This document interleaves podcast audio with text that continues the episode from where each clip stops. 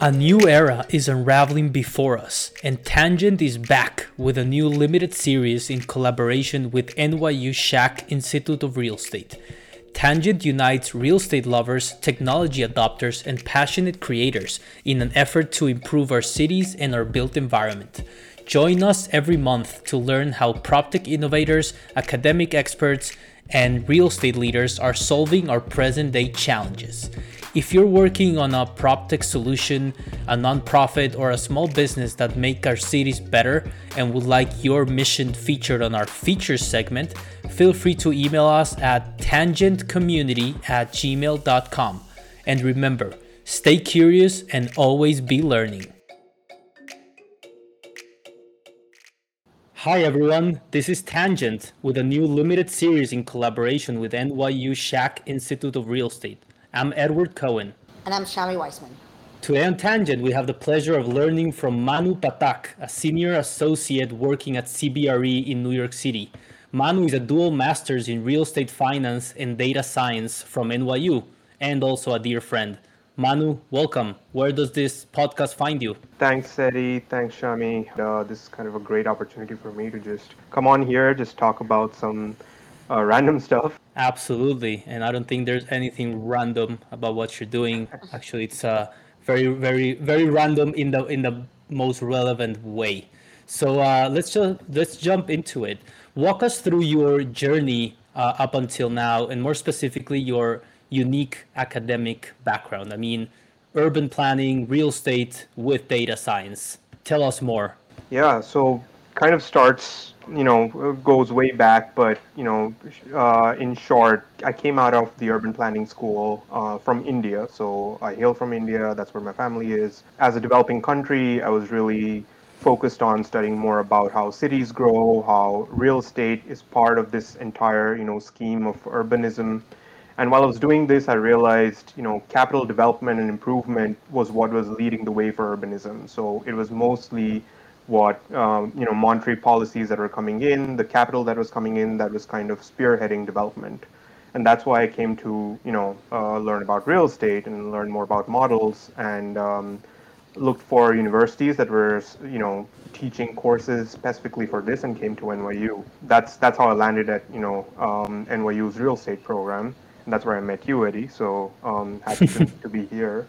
Um, what a mistake! What a mistake! No, no, it's fascinating. It's it's it's really Definitely. fascinating. Uh, how like how have the combination of these frames helped you navigate uh, our current landscape? Because uh, you know when when I hear this, you know, a, a emerging economy mixed with experience from you know New York City real estate and and then after data science, uh, you know, this, such a valuable combination of frames uh, it's undoubtedly you know going to enable tremendous progress and unlock so much value for our public and, and private spaces. No, definitely. Um, you know, while being at NYU, I was kind of you know uh, learning more about developments, urban planning, zoning. We had a lot of professors um, who were kind of teaching us where to go, what to do, create those financial models.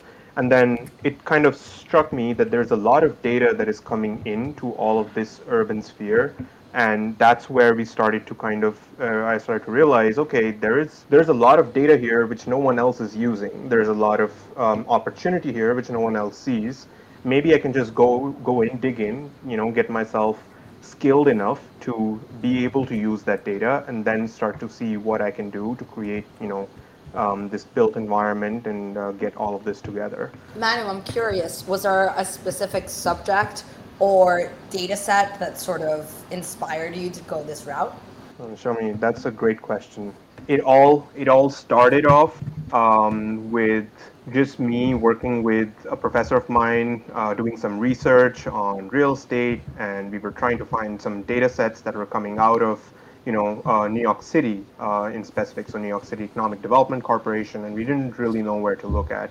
Um, and one of the big main kind of data sources that I found was New York City Open Data. That's where you know it clicked.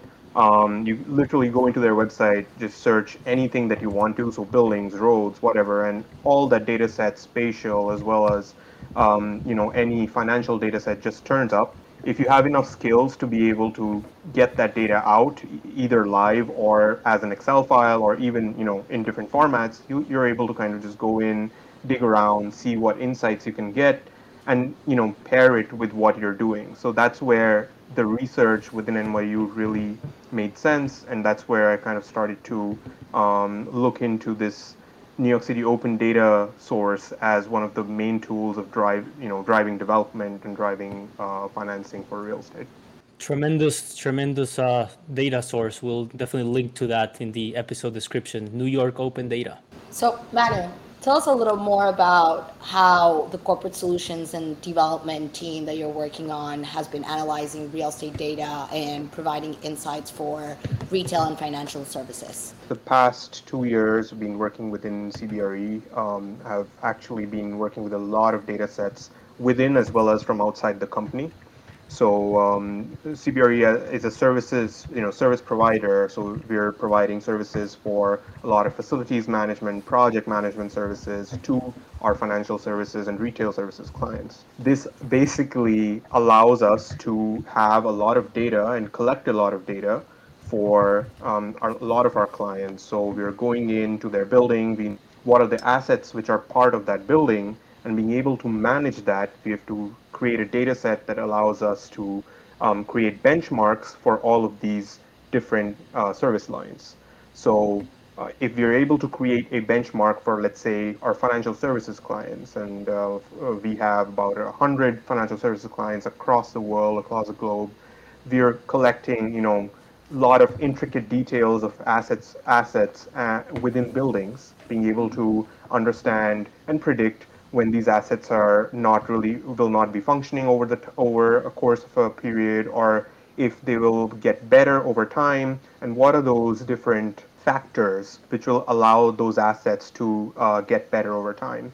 So all of this data is collected and then we start to kind of do some analysis on where do we think we are going. Is the supply chain is the optimization of those engineers who are working in those different sites uh, paired well with what we do are we able to compare it against the benchmarks that we've already created, and can we make it better uh, for mm-hmm. our clients and uh, you know uh, deliver a much more much robust operation? So can you give us an example of a benchmark that you guys used?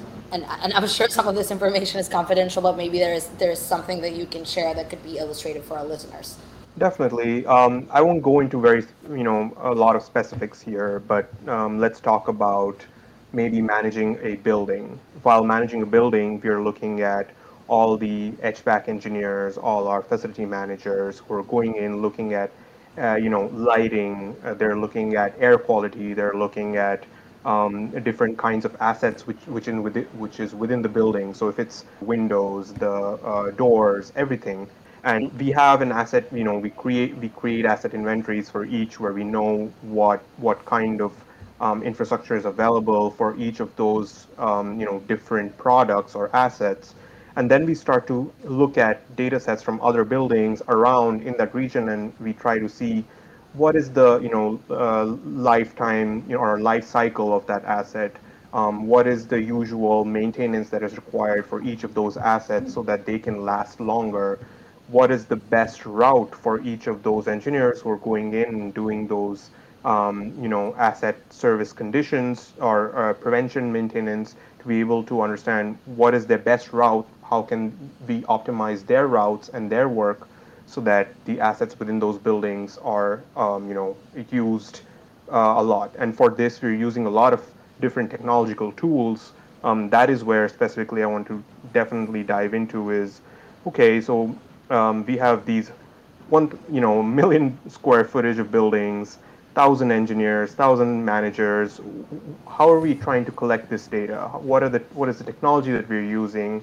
What is the models that we're building so that we can create an optimized route for each of these, as well as create um, best source. That's a great segue, I think, to to the next one. So just to be clear here, when you mean by making the assets better, we're talking about energy efficiencies. We're co- we're talking about operational, you know, cost efficiencies, and hopefully make it more useful, more relevant to the neighbors and to the stakeholders. correct? Definitely. So when we are talking about life cycle of any asset, it helps in um, increasing sustainability for those buildings. It helps in increasing the life cycle in the end. So the number of years that an asset can run at its prime efficiency.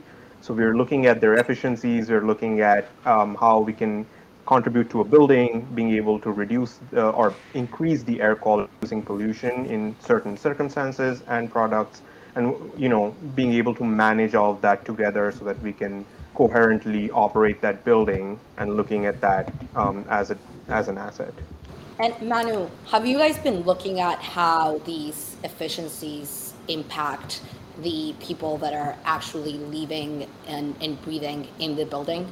Definitely. So we have a host of services that you know um, CBRE provides to its clients, and um, these these services basically are looking at a lot of different factors. So what I specifically um, am focused on is much more asset based, but there are a lot of different service lines within the company that focus on people coming in, that focus on what is the air, indoor air quality, that focus on um, you know health and safety, and uh, a lot of different aspects that are you know really an integral part of any lead to client satisfaction and with the you know with covid onslaught we've been able to you know get these um, different permutations to be able to create kind of more of a, a hybrid workspace where we are getting all these technologies and services together to be able to move forward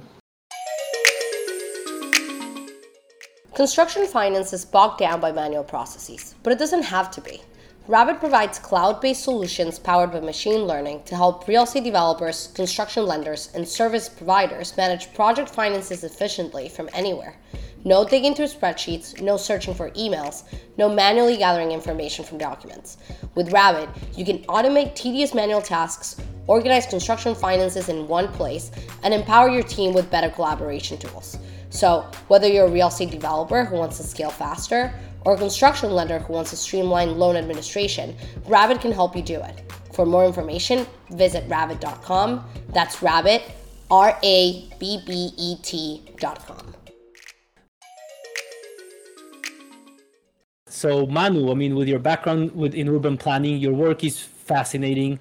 Uh, it, it, not only revolves revolves around cities, buildings, and the humans within them, but you're at the intersection of data science and urbanism. So taking it, you know, zooming out a bit more from the asset to the the town and the city, how can city planners, city officials apply these data models, you know, to to plan for a more long-term stability and uh, prosperity for all its stakeholders?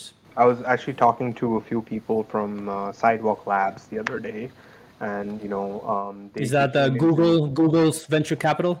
Yep, exactly. And um, they were talking, you know, uh, I think this was at NYU, and we were talking, you know, one of those speakers had come in, and we started talking, and uh, everyone was kind of part of this conversation. But it was like, how do we create a model of any city and be able to change that model as fast as possible to best serve that city?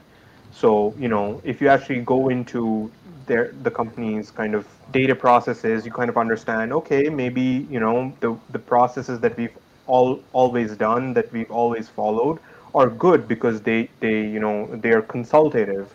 But do we really need a consultative process, or do we need people really working hand in hand with that process uh, to kind of go forward? So if you look at you know that process as a ladder, you know, authoritative is at the bottom of the ladder and working hand in hand is on top of the ladder. Consultation is somewhere in between where you're mm-hmm. being consulted or what's being done, but mm-hmm. these, you know, companies um, or, or uh, this this process has to be much more hand in hand, bottom up, where you're asking the people what to do and designing around their their processes. So being that is where the data collection aspect also comes in. Fascinating, fascinating. I mean, is there anything out there that is like being underrated in terms of the focus, or or the opposite? Actually, uh, if there's something that there's too much focus on that actually might not be as impactful. There's one thing that I know for sure is uh, culture of an organization, which is kind of just propping up. You know, I've, I've been looking at some of the data, and that is you know propping up from mo- a lot of uh, people that are talking about this is now that there's been COVID, it's been two years, people are staying at home, you know, uh, it's uh, and there's a being a transition into a hybrid workplace. Mm-hmm. Are people losing their cultures as well for the uh, specific company that they work at? Is the you know company culture uh, being maintained or not? And that is you know a big part of the conversation as well as okay so along with these services and technologies how are we preserving our clients culture? How are we preserving the company's culture so that when they're back in the office and they have a hybrid model their culture still remains intact while they're able to kind of lead the way in what whatever business they're doing? Very interesting. Let's uh, i think this is a great segue to move on to industry focus and talk about the uses, you know, highest and best use of uh, retail, but also commercial real estate at large. What what data points, what what kind of uh, data models should real estate players and investors be be applying, be looking at when considering alternative uses, right? When considering, like you say, extending uh, the usefulness of an asset, lifetime of an asset. Yeah. So alternative data sets range from you know just the data within the asset or around the asset itself or looking at third-party data sources. And by i'll kind of go into what third-party data sources are. So let's say commercial real estate organization wants to you know rent out or lease out certain uh, spaces. They're looking at certain data sets which will allow allow them to align their clients. So what are those data sets they're looking at one of the things that we started to do, um, I've, I've done personally as well, is trying to get all this alternative data um, of social media coming in. So, what are the kind of people that are coming in? What are the different, um, you know, transactions that are taking place within that building? What is the kind of advertisement that's going on there? And then we start to realize what activities uh, become part of that space. So, how is that space activated? What uh, activities are part of that area, where people are going, where people are coming from, and then being able to link all of those activities to those assets and being able to say how do these activities affect those assets?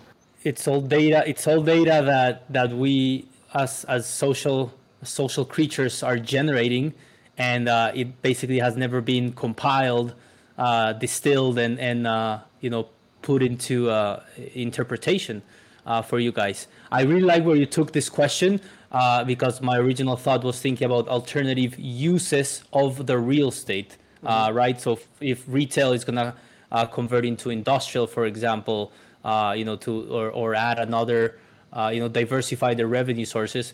Yeah. But I really like where you took it with alternative data sources, right? As a as a as an analytical data mind, you that that's where you went.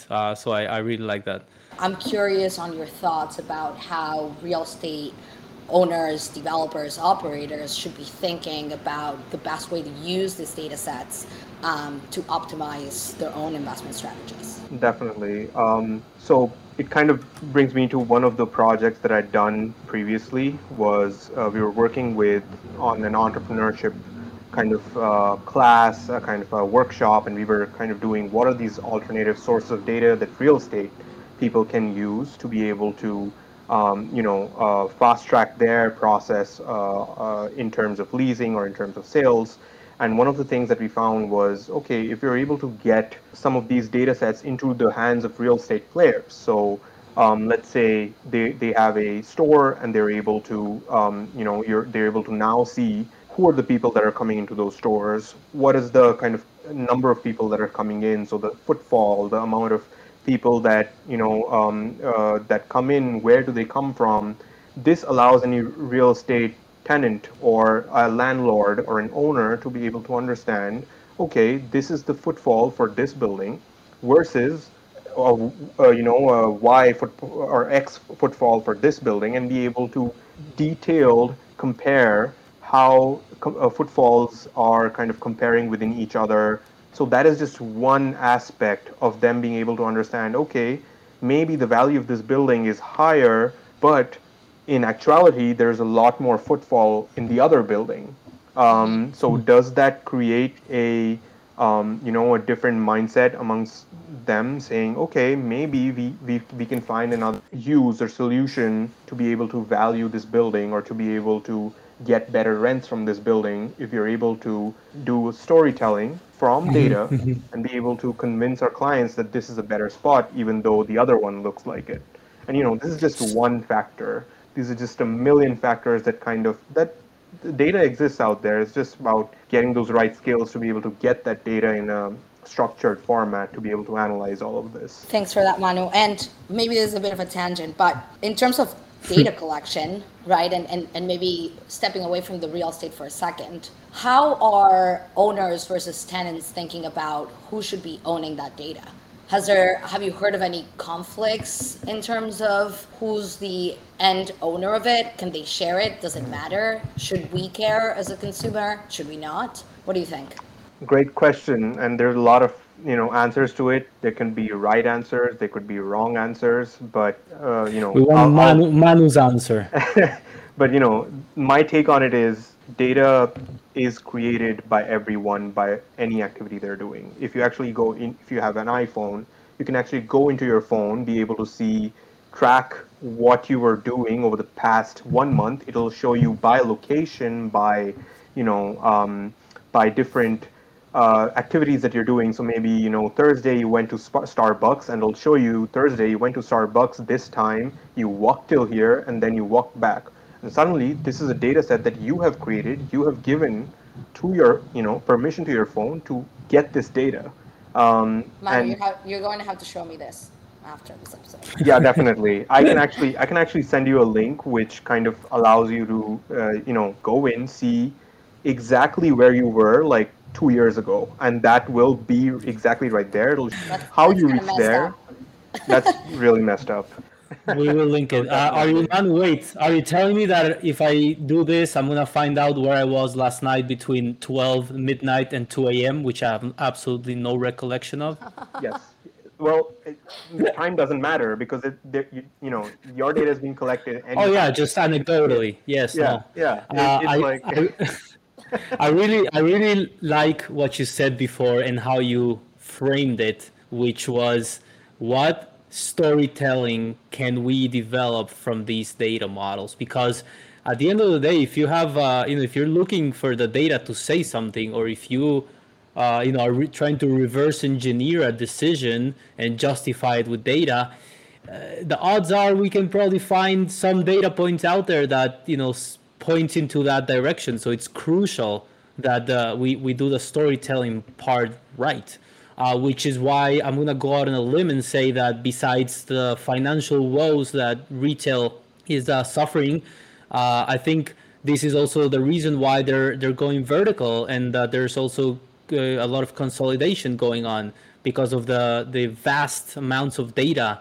and visibility uh, they can acquire. I mean, malls, uh, you know, retailers acquired uh, Forever 21 and, and, and Brooks Brothers a couple of months ago, and uh, you, you know we continue to see this uh, retail consolidation, uh, especially among retail REITs. Uh, you know, Simon acquiring a majority stake in uh, number two or number three Taubman, uh, Kimco and Weingarten merging in a 12 billion dollar deal, uh, as well as Realty Income and merging with uh, Vereit.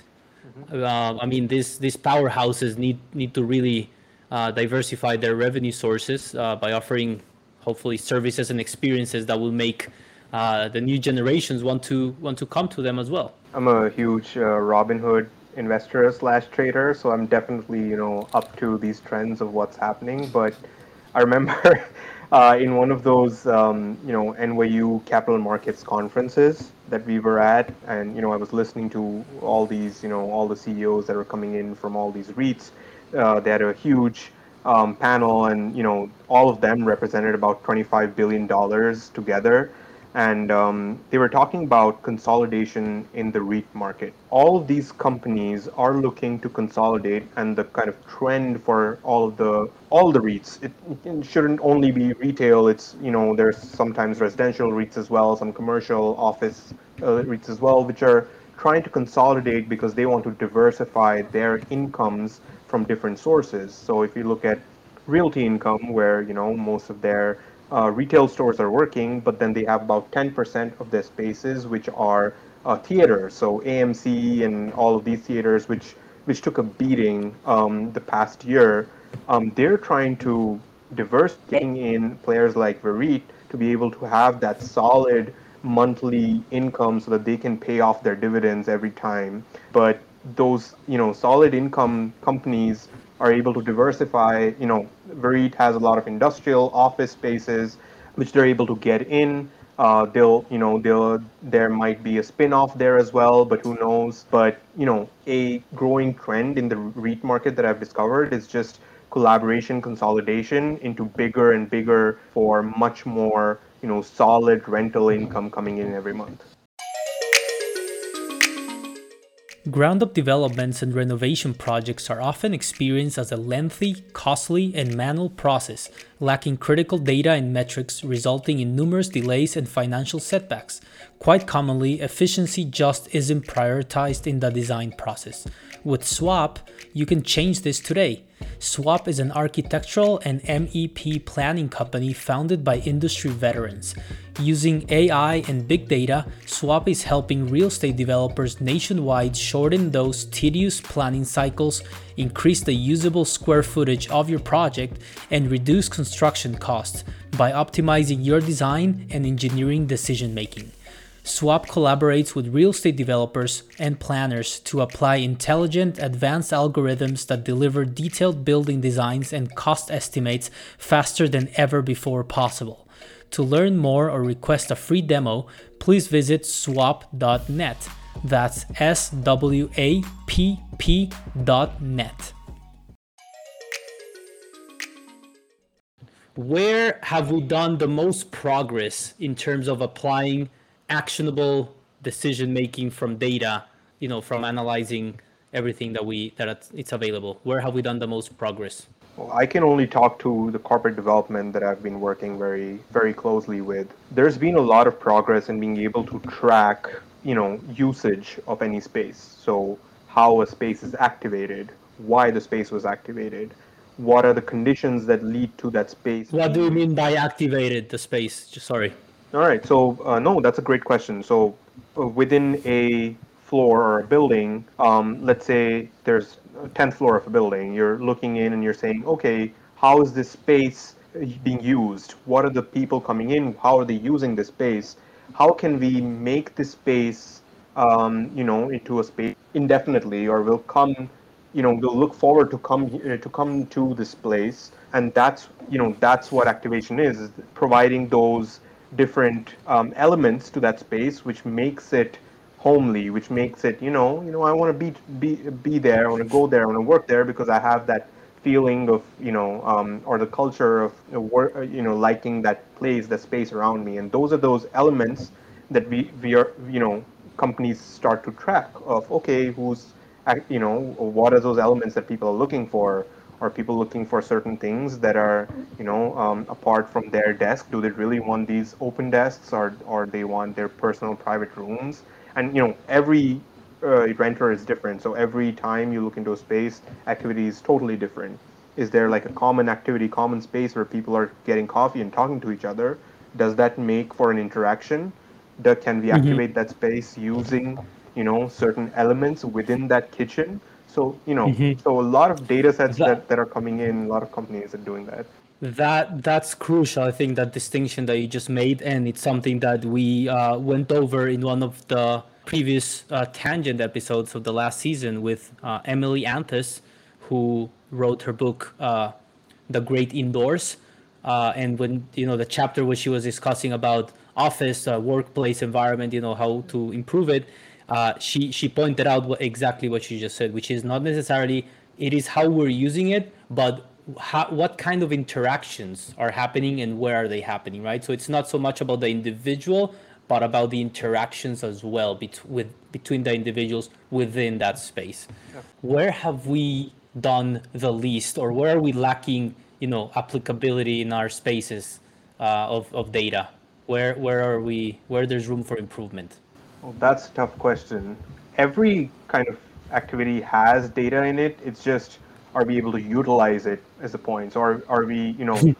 are we able to utilize that kind of data set that is coming in? But to be honest, I don't really know of any such, you know, specific activity where there's not a lot of data. But there are a lot of, you know, instances where I've seen where people, you know, you you can definitely use certain data sets and everyone's like, no, we don't really need to use them. We can just, you know, we know what's going to happen. And that's that's where the turning point is of, you know, um, moving from a traditional approach to a more, you know, solid storytelling approach of, okay, um, there is data and we have to use that data to be able to analyze and tell that story to our client. And that's where, you know, I've seen a lot of stuff happen. But to be honest, I'm not sure about any specific or particular industry where not a lot of data is being used within real estate. So, Manu and Eddie, I have a, a thought on, on an article that I was reading earlier today and how data is being used or not to make certain decisions during the ULURP, um, process. And I started reading a bunch about like racial inequality, right? And like whether that should yeah. be one of the factors to be considered in this ULURP decisions, and there was apparently a lawsuit towards it, and whether and, and there was a court ruling saying that whether it should or it shouldn't be used. And honestly, I don't know where the conclusion ended. I was like still reading about it and still educating myself about it, but I was thinking like, should we be using data for that? How do you use data for that? How do you like how do you even begin to decide what the relevant information is versus not if you're like predicting potential like displacement of people that have been living in a certain area for a while, and I'm just like genuinely curious about it. That's good because um, that's a million dollar question, right? How are we creating communities where inclusion and diversity is part of that community? You know, for long in history, um, we've created communities where there was initially some kind of relation that led to a lot of economic segregation, which led to a lot of you know divide among cities and all of these processes which created roadblocks to unifying a community. We have those examples in New York. Like we're we're literally sitting here right. talking about this. New York was a prime example of you know um, initially of how this was being done was communities being displaced because roads had to go straight straight from you know point A to point B. Nothing can come in between. So every community is being displaced. And guess what? Most of the communities that are displaced were staying there for a very long time, had their you know businesses there, had their life you know life revolving in that particular space. But now you start to look at this process from a very different eye of okay, let's actually understand what this community is about. Is it the you know um, let's look at their demographic aspects. What are the age of age range of people? Is it um, you know, is it catering to children? Is it catering to ad- adults? Is it catering to people with disabilities? Is it catering to you know different aspects and segments of the population who might have been marginalized because of some planning rule 10 20 mm-hmm. years ago that is not really a part of the process and this is where a lot of you know contention among people comes in this is where a lot of um, you know as you said the, those lawsuits come in where people are never happy or not happy with the process that goes on because it's a much traditional, very, you know, it has come out from that process of, you know, creating straight roads, creating bigger roads, create, you know, massive boulevards to be able to kind of seems really wonderful on the outside, but is it really focusing on that community for which it was built? Mm-hmm. Um, yeah, and that's, that's that's where yeah. Manu, we have. I mean, uh, it's been fascinating so far. We could talk for hours it's uh, you know we we are getting close to wrapping up now. India and the United States. India, you know, how can India be best prepared to position itself as an alternative to China, not to replace China as the you know global supply chain of the world, but just to help you know streamline collaboration, you know, between between the United States and India, and and also present itself as a as an alternative to not have a we can say single point of failure with depending just on one other nation. It's better when uh, we all depend on each other. So how, how can India be best prepared to, to position itself? It's a great question, and I kind of have to, you know, reach back to when we were talking about the Western Hemisphere and how, you know, the society works as as a whole. Uh, Eddie, you kind of pointed out, you know, there's a much more individualistic society, uh, different cultures, versus a more community-based society which functions in India, which you know, if you literally look at my family, you, you'll be meeting like 10 people when you reach home and you'll be like greeted by, know, hundreds of people. You won't even know half of their names while getting in. And, you know, so it's a much more community based um, society versus an individual where you're, you know, in the US, you're going to a home, you're assuming there are five people tops. Uh, versus in India, there could be anywhere from five to 20 uh, within the same household. Um, So um, that's, you know, there's a different kind of aspect of planning and policy which takes place in India. Is one of these projects that I was working with, we were working in a slum uh, development where we were trying to analyze what really happens in a slum um, in India. So it's a developing country. People are not, you know, it's not really developed. Infrastructure is not really there. There's illegal settlements that take place within big cities. So we try to kind of go in and we try to see what is the hierarchical structure of. We can create a social structure, urban planning social structure around it. It was fascinating to realize that our community gives way to these structures um, we saw, you know, uh, India is a very social, hierarchical structure society where, you know, in, in ancient times it was uh, there was four different sects of society, which you know, ones which were higher in in uh, than the other in in terms of their occupation, in terms of their uh, knowledge, and that's how societies were built. All the you know the higher of society, they were in, right in the middle of that slum where they were taking the places which were you know elevated while the people who were at the back of the slum they had walls in between those spaces within the slums uh, and a huge difference in their the way of living you know within those different sects of society. And then you compare it to the US and you see it's not sects but it's more on economic um, demographic conditions that you kind of understand okay there's a similar thing that's going on here but it's not really based on you know the religious or the sacramental sects that were in India, but in a very different context altogether.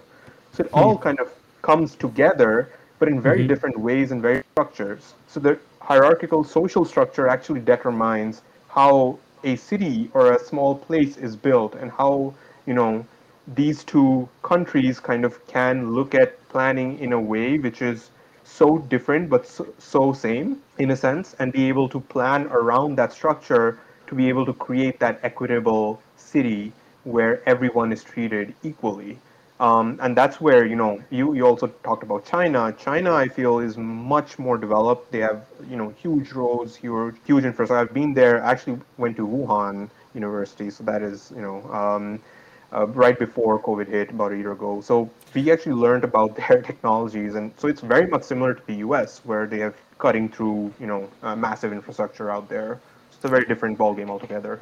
Um, Manu, let's uh, let's start wrapping this up because we want to give you a magic wand uh, and pretend just for one second that you have a magic wand and you are the mayor of your city. What two aspects of your city would you choose to fix and why? So um, let me take one city in India and one city in the US. One of the metropolitan cities in India is where our societies and our cities are built based on religious structures of, you know, where the temple or the religious place is at the top of the mountain and the entire city is kind of around it. So in a lot of cities, a lot of religious cities are created that way. It's it's a good thing in a in a sense because you know there is community around that particular um, a religious spot, but then it allows urban planners to look at that city in a very different way, be able to create certain policies which allow for development of those cities and not be you know um, just lying in those traditional non-developed ways of their being. So being able to inculcate a lot of technology within those you know cities will be able to compound their development really fast because it it helps them you know you'll be able to integrate all that within their community. On the other hand you have you have us uh, where you have all these massive, you know, that you, you take Texas for instance, um, most of the cities you cannot go from one point to another without using a car. Can we create a city where can walk from one place to another and being able to create Amen. those voids and spaces right there? So it's a different structure, but it all comes down to the same thing. Amen. You you have my vote, Manu, 2024, go. Go, governor vote, vote of Texas. Me. Vote for me, 2024. but there you go. Great. Uh, Manu, last but not least, where can our listeners find you and the great work you're doing with CBRE and learn more? Hey, you guys can actually um, reach out to me on Instagram or you can reach out to me on Facebook. Uh, it's Pathak Manu, P A T H A K M A N U. Um, and also, hey, I work in CBRE, so I'm always accessible through any social media modes. You can reach out to me on LinkedIn, or you can reach out to me right in person. Just give me a, you know, give me a quick message. And, Yep. You know, I'll definitely respond. We'll make sure to add those uh, links in the episode description. Manu Pathak, thank you once again for being here with us today. Very interesting insights into the present and future of uh, real estate data analytics and urban planning. Hey, thanks, Shami, Eddie. This was just great. This episode was produced by Edward Cohen and Shami Wiseman. If you like what you heard, please share Tangent with a friend. Special thanks to Sam Shandon and everyone at NYU Schack. Tangent's artwork was designed by Michael Lowy. Thanks for listening to Tangent, and remember, collaboration is our superpower as a species, so stay curious and always be learning.